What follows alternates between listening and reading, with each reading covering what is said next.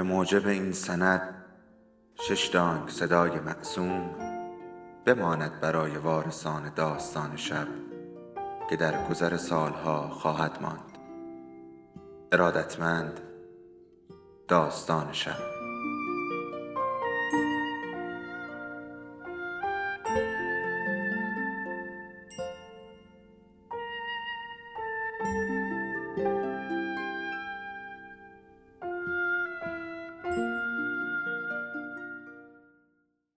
یکی بود یکی نبود.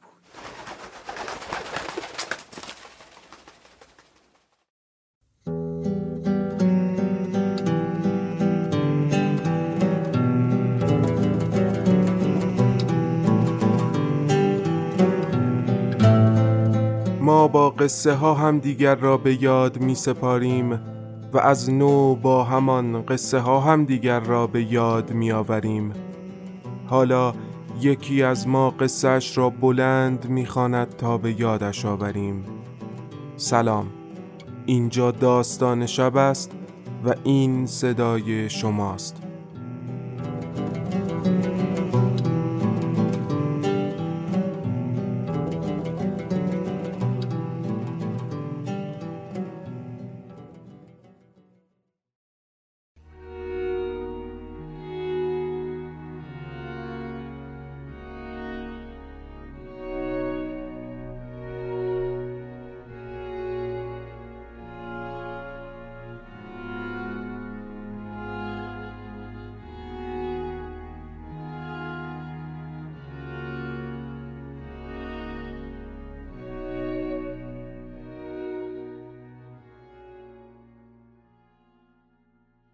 فندک را که میچکانی شعله ضعیفش چشمانت را لحظه روشن کند میپیچی تو کوچه پایین دست. زیر نور تیر چراغ می ایستی پک می‌زنی. مار آبی پشت دستت را می‌بینی که پیچ و تاب خورد و دندانهایش را به رخ کشیده. صدای پر زدن کفتری میآید. مار آبی به جنب و جوش میافتد سیگار را دست به دست می‌کنی و کف خالی دستت را بو می‌کشی. انگار هنوز بوی کفتر می‌دهد بوی همهشان. زاقی توقی و دمچتری دمچتری عشقت بود. دمش را که باز می‌کردی چین چادر نگار جلوی چشمانت چرخ می‌زد. قولش را داده بودی به نگار. از تیر چراغ دور می‌شوی. پک عمیقی به سیگار می‌زنی و پرتش می‌کنی. کمانی از نور زرد توی هوا می‌گیرد. نگاهت به سیاهی شب می‌خورد. تبی روی صورتت مینشیند. یادت میآید که عزیز می‌گفت شب که میشه همه زخما چاک میشن. صدای پر زدن دسته کفتر حواست را می‌گیرد. فکر می‌کنی شاید صدای باد باشد. اما این صدا را خوب می‌شناسی. صدای باد نیست. یک تیپ کفتر که پرواز می‌دادی بهانه خوبی بود. برای دید زدن خانه باباخان و اشاره زدن به نگار. اما آخرین بار کنار خرپشت او را روی سینهت کشانده بودیش. او دورتر از تو نشست و گفت هرچی بوده دیگه تموم شده. مار آبی از بازود بالا می کشد میپیچد دور گردنت. سرفست می‌گیرد. با مشت روی سینهت میکوبی. کوچه تنگ و تاریک را تا انتها می‌روی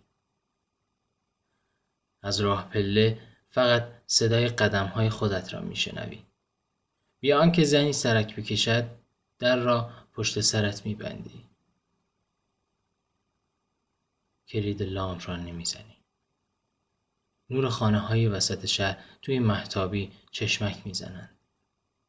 یقه پیراهنت را باز می‌کنی و مینشینی لب محتابی. نگاهت توی انعکاس شیشه میافتد به سیبیل پرپشت، موهای درهم شده و چشمهایی که سیاهی افتاده. کفتری هو می‌کشد. مارابی دور انگشت هات میلولد. سرت را می جنبانی. با خودت فکر می کنی که هنوز سرگردان بال می‌زند. انگار دنبال صاحبش میگردد. یادت میافتد که مست و پاتیل کوچه های تاریک را بیهوده ول گشته بودی. حرف عزیز برایت تکرار می شود آدم عاشق نمی‌فهمه کی شبه کی روزه نه آروم داره نه قرار. پلکات گرم می شود و طبی قدیمی روی شقیقات دوباره گر می گیرد. صدای جیرجیرک با خانکای ملایمی از کوچه بلند می شود و توی صورتت می خورد. کمی التهاب گرم صورتت را می خواباند. کف دستهات را روی چشم ها می مالی. مار آبی از پشت دستت می خزد روی گونهت می رود توی چشمهات نگار مثل بادی از مقابل تو جعفر ساقی رد می شد که جعفر خندید. عشق تو نگاه علی عشقی. خون دوید توی گناهات. و زرتی خواباندی پس گوش جعفر و گلاویز شدی. تو بزن اون بزن. سایه قدم های مردی که از کنارت رد شد را یادت هست. توف کرد روی زمین و لیچار بار تو و جعفر کرد. وقتی بابا خان را دیدی انگار یک پارچه آب سرد رود ریخته بودند. مار آبی از چشمت میپرد روی گونه چپت. پلکات سنگین روی هم میخوابد. مار آبی دندانهاش را فرو می‌کند توی گونهت با تکانی چشم باز می‌کنی دست می‌کشی روی گونه گرمت. با خودت فکر می‌کنی بابا خان زیر گوشت خوابانده و داد زده. لات و لوتی و کفتر باز باز با جماعت خودشون وصلت کنن. تا اینجا هم فقط حرمت گیس سفید عزیز خانم.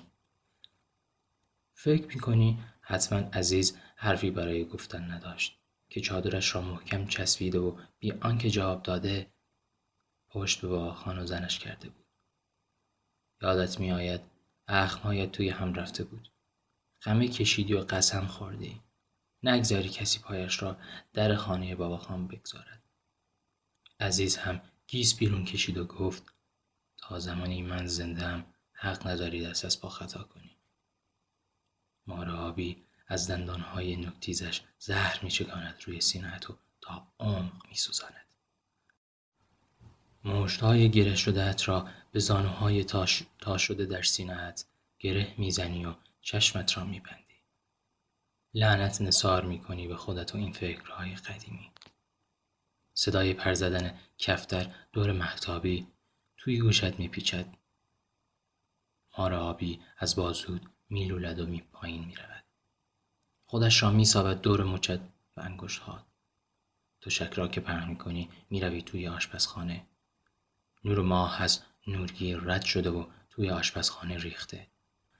ماهیتابه را روی اجاق می‌گذاری. چشم میچرخانی توی خانه. دنبال فرت و فورت ساعت که به گوشت می‌رسد.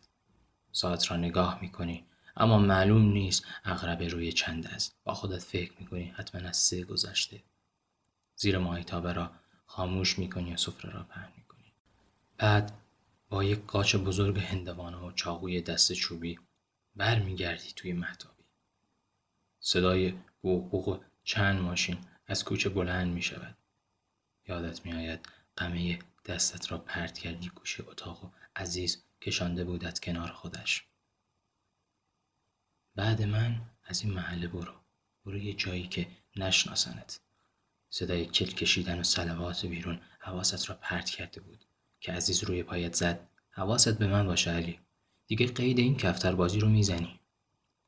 صدای کل کشیدن و بوق ماشین ها توی سرت کوبیده می‌شد. نشنیدی چه می‌گفت. فقط کفترها از میان کلامش به گوشت رسیده بود. پریدی کنار خرپشت و هزار فلزی. بدون دید زدن حیات همسایه. کفترها را پر دادی اما انتهای لانه دمچتری بود. دوستش داشتی. اما دیگر چه اهمیتی داشت؟ آن را هم پر دادی آخر چطور می‌شد؟ همهشان برمیگشتند دمچتری هم. به نگار قول داده بودی وقتی لباس عروس تنش کند آزادش کنی. دمچتری پر کشید و نگار هم با لباس عروس. صدای کل کشیدن و صلبات و بوغ ماشین عروس توی سرت کوبیده شده بود. با چاقوی دست چوبی قاچ بزرگ را از پوست می‌گیری و گاز می‌زنی. صدای بوغ ماشین ها دور می شود صدای یک دسته کفتر او می‌کشد توی سرت. مار آبی تواف می‌کند دور انگشت ها غمه را محکم توی دستت گرفته بودی. نه به رنگ بالشان نگاه کردی نه به زیر گردن نه دمهاشان. همه کفترها را از دم تیغ گذراندی. نمی‌دانستی کدامشان دم چتری بود شاید اصلا بر نگشته بود چاقو دست چوبی را توی پوست سفید قاچ فرو می‌کنی و سینی را با دست پس می‌زنی کنار نرده ها. دراز می‌کشی روی تشک و پتو را روی شانه می‌کشی. کم کم از تاریکی هوا کم می‌شود و هنوز چشمهات سنگین نشده. دلت می‌خواهد کپی مرگت را بگذاری. اما انگار کاری مانده انجام بدهی نمیدانی. مار آبی دور خودش میلولد. سرت را تکان می‌دهی و با هر فکر که به ذهنت خطور می‌کند به خودت لعنت می‌دهی. به آسمان که نگاه می‌کنی چشمهایت سنگین می‌شود. صدای کفتری به گوشت می‌رسد. صدا خیلی نزدیک است. نگاهت را که برمیگردانی دوم چتری را می‌بینی. نشسته از لب نرده محتابی. مار خیز برمیدارد و از دستت جدا می شود.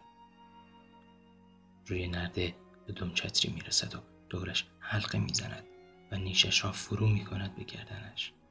دومچتری میان پره های پوست مار خاکستر می شود تکانی می‌خوری و بعد چشمت را روی هم می‌گذاری.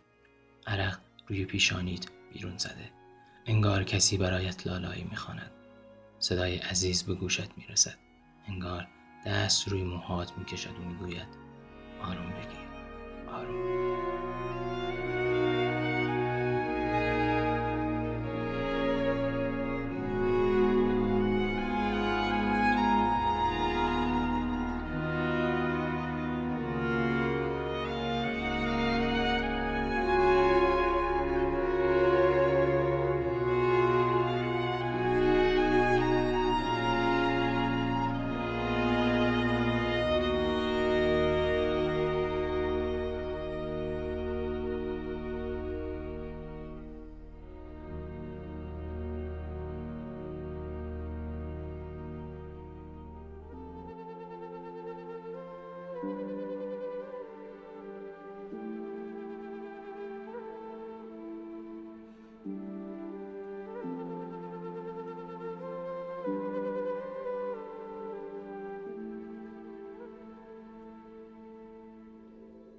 داستان شب بهانه است. برای با هم بودن دور هم نشستن شنیده شدن.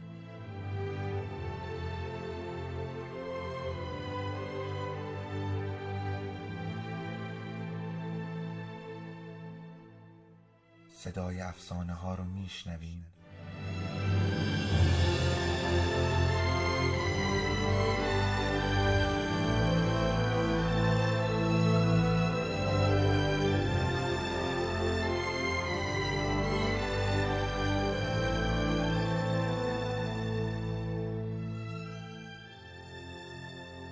شبتون بخیر.